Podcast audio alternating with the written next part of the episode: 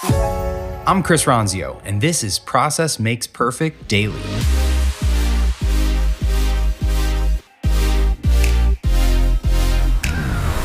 Welcome to today's episode. This is your daily dose of the Process Makes Perfect podcast by Trainual. Let's get into it. How can you improve your business's productivity? All businesses face this ongoing question, but sometimes simple solutions provide the best results. In the following segment, you will hear about four tips that you can start implementing today and improve productivity for your business, employees, and in your own workflow. For the first two years of the company, employees joked on their reviews that the thing they wanted to add to the office was a cold brew tap. So we finally got the tap, and what they said in their reviews is this will make us more productive because we'll be so caffeinated. Now, I don't think it's actually done that, but there are a ton of ways that you can be instantly more productive in your business. So let's talk about them. Okay, so how can you make your company instantly more productive? Now, the first tip that I always give is that instead of delegating, you think delegating is a good thing, but most people delegate tasks. They give a handful of tasks to someone to complete. And when the person gets through that list, what do they do? They come back to you to ask for more tasks. So if you're delegating tasks, you're not making less work for yourself. Maybe in the short term you are, but you're making more burden on yourself to come up with those tasks. And that's why people don't delegate is because it takes longer to come up with a list of tasks than it does to just do them yourself. So if you're having that problem, the first thing you can do is to delegate responsibilities in your business and not tasks. So what that looks like is tell someone, here's what your job is, here's the result of your job, here's why you were hired, here's what you're gonna own in the business, and then you don't need to babysit them to do those tasks and keep giving them lists of stuff to do. So first, delegate responsibilities, don't delegate tasks. Next thing I've learned is that when you can restrict your schedule almost artificially, you can force yourself to be more productive. And this works for everyone in your business.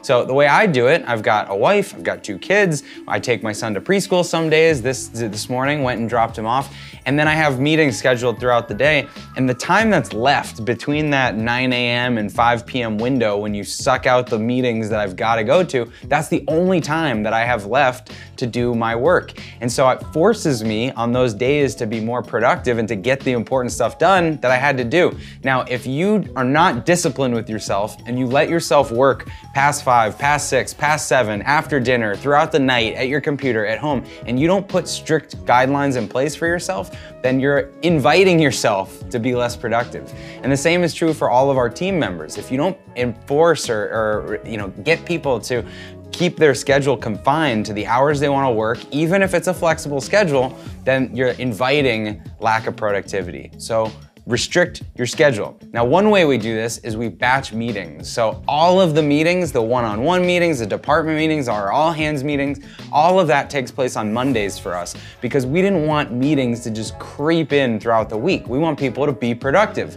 So one way we did this was to stick all those meetings on Monday mornings after you get your emails, after the first couple hours of the day, you go into your update meetings, and it's a super great way to confine people's schedules and make it more efficient. So, delegate responsibilities, not tasks.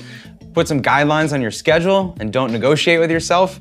Batch your meetings. And now, the next thing you can do, and this is gonna sound kind of harsh, is you can fire customers or fire employees. Now think about like the 80-20 rule. You know, you've heard that before, that most of your productivity, most of your profit, most of your revenue comes from the smallest percentage of your customers. And in-house, most of your productivity and getting the work done is gonna come from your top performers.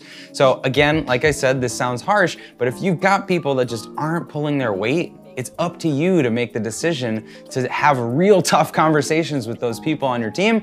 And if it's not working, let them go. Maybe easier would be to let go of customers. So if you can teach yourself to fire the customers that are soaking up the most of your team's energy, causing the most frustration, they're the biggest pains, and you can kind of survey your team and figure out who they are, then just be okay letting them go. Even if they're bringing in a lot of revenue, you've got to be okay doing that. So again, to summarize, your business can be more productive very quickly if you can just force some consistency into your schedule and don't allow that negotiation. Batch your meetings, Delegate, but delegate responsibilities in the business and not tasks. And then make the hard decisions as soon as you can about people that aren't working out or customers that are a pain. You'll find yourself way more productive.